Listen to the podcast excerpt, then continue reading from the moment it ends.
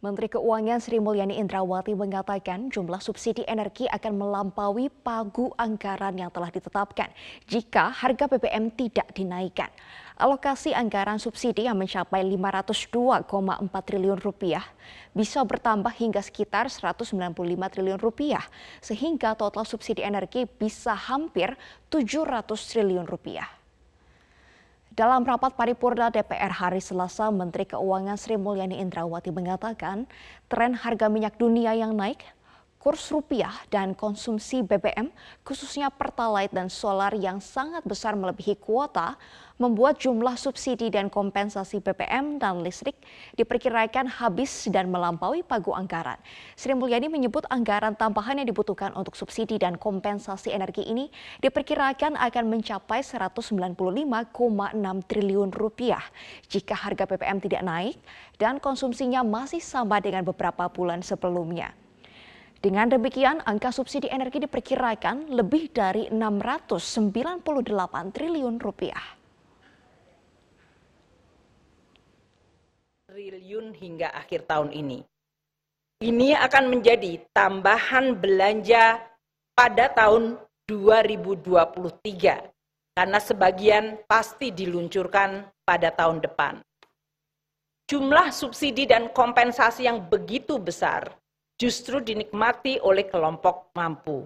Jumlah rumah tangga miskin dan tidak mampu hanya menikmati 5% dari subsidi solar dan 20% dari subsidi pertalite. Ini mengakibatkan kesenjangan yang makin tinggi di dalam masyarakat kita. Oleh karena itu, pemerintah terus berupaya untuk memperbaiki ketepatan sasaran subsidi energi sehingga lebih banyak dirasakan, dirasakan dan manfaatnya oleh masyarakat miskin dan rentan. Pemirsa, pemerintah terus mendorong peningkatan ekosistem kendaraan listrik di berbagai daerah untuk menekan penggunaan BBM. Pertamina melalui subholding Commercial and Trading Pertamina Patra Niaga telah mengembangkan infrastruktur hilir dan layanan baru kepada para pengguna kendaraan berbasis energi hijau atau energi listrik. Krisis energi dan tingginya harga minyak dunia mendorong pemerintah untuk menggenjot perluasan ekosistem kendaraan berbasis energi hijau atau kendaraan listrik. Di sektor hilir, pemerintah membangun infrastruktur stasiun energi hijau, sebuah inovasi SPBU bertenaga surya yang efisien dan ramah lingkungan. Layanan yang tersedia pada stasiun ini mulai dari pengisian bahan bakar mobil listrik SPKLU, stasiun penukaran baterai, SPBKLU untuk sepeda motor, dan juga berbagai pilihan produk BBM yang lebih ramah lingkungan seperti Pertamax Series dan Dex Series. Ujung-ujungnya adalah efisiensi nasional. Ya, jadi memang siapa pun sekarang ini ya memang bisa. Sekarang tinggal gimana kita bisa mendorong ya demand daripada kendaraan listrik listriknya pak ya. Jadi mau Pertamina Tapi manfaatnya tadi yang dari si pengendara itu kan udah apa udah mendengar kalau biaya bahan bakar hmm. kalau dia pakai motor bahan bakar. BBM BBM ya keluar tiga puluh ribu rupiah per hari. per hari. Tetapi kalau dia pakai baterai. hmm. cuma sepuluh ribu sehari. Saat ini sudah beroperasi 212 stasiun pengisian energi hijau yang sudah terpasang panel surya. Saat ini beroperasi 6 unit charging station SPKLU di Jakarta dan Tangerang serta 14 unit baterai swapping station SPBKLU yang tersebar di tujuh stasiun pengisian energi hijau di Jakarta dan Bali. Untuk ekosistem EV, uh, Pertamina masuk di hilir terlebih dahulu dan kita memang uh, mulai dengan uh, roda dua karena kita memahami pasar roda dua itu agak sulit kalau berharap bahwa baterainya di charge di rumahnya. Oleh karena itu konsep kita adalah uh, menjual yang baterai swap, memberikan kemudahan uh, bagi para pengendara motor dan untuk di awal supaya scale-nya masuk, ini kerjasama dengan uh, perusahaan. Tahun 2022 setidaknya 12 charging station dan sekitar 30 hingga 50 unit untuk baterai swapping station akan beroperasi, 6 SPBU energi hijau juga akan beroperasi di Bali. Ini merupakan salah satu upaya mendukung peraturan Presiden nomor 55 tahun 2019 tentang percepatan ekosistem kendaraan bermotor listrik berbasis baterai KBLBB. Menteri BUMN Erick Thohir melakukan kick-off UMKM Go Online 2022 melalui program Rumah BUMN untuk pemberdayaan UMKM. Pemberdayaan ini diharapkan mendorong UMKM yang go digital dan go global semakin meningkat. Menteri Badan Usaha Milik Negara atau BUMN Erick Thohir melakukan kick-off usaha mikro kecil dan menengah atau UMKM Go Online 2022 di Senayan, Gelora Bung Karno. Melalui program Rumah BUMN dengan pembinaan kepada para pelaku usaha kecil dan menengah, Menteri BUMN Erick Thohir menargetkan 30 ribu UMKM untuk go online tahun 2022 dengan menggandeng beberapa penyedia platform online. Tahun 2030 ekonomi digital ya tadi yang online online pembayarannya dan lain-lainnya semua pokoknya digital. Itu total. Ya usahanya 4.800 triliun. Terbesar di Asia Tenggara. Artinya apa? Pembiayaannya ada pasarnya ada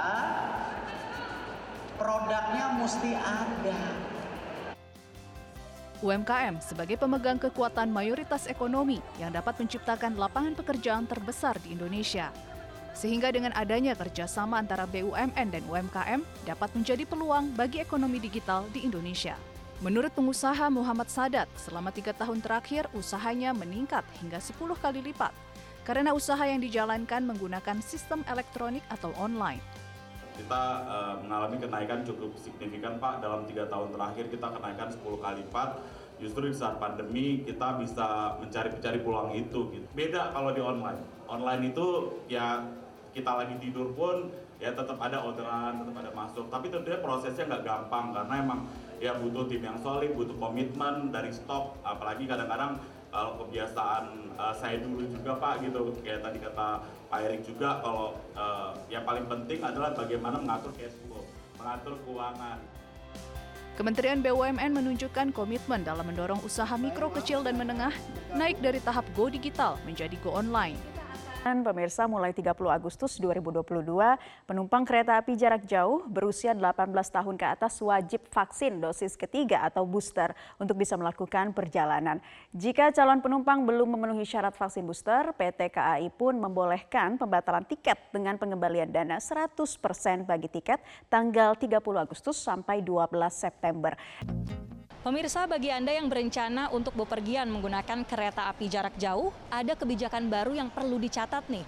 Per tanggal 30 Agustus atau hari ini, vaksin COVID-19 dosis booster atau dosis ketiga sudah menjadi syarat wajib bagi setiap penumpang kereta api jarak jauh yang berusia 18 tahun ke atas. Sementara untuk penumpang yang berusia 6 sampai 17 tahun wajib sudah mendapatkan vaksinasi sampai dosis kedua. Sebelumnya untuk penumpang yang belum mendapatkan vaksin booster masih bisa menyertakan hasil RT-PCR negatif. Tetapi per hari ini syarat atau kebijakan tersebut sudah tidak berlaku dan digantikan dengan wajib vaksin booster. Nah, untuk penumpang di stasiun Pasar Senen ini kira-kira udah pada tahu belum ya adanya kebijakan ini? Kita coba lihat.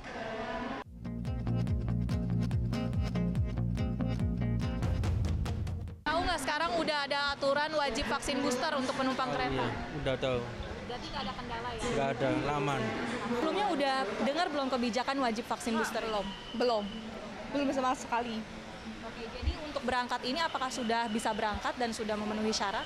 Uh, untuk kedua ini, tiket kedua ini udah udah memenuhi syarat karena uh, tadi ada vaksin di sini kan, uh, baru baru vaksin gitu loh.